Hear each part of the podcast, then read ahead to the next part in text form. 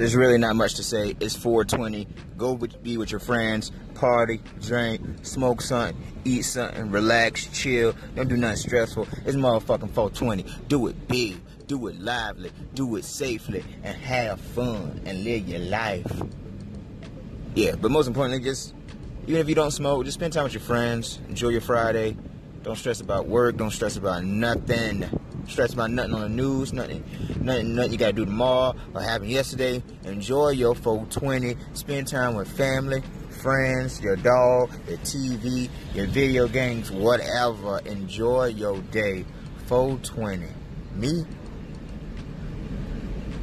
I'm gonna smoke something,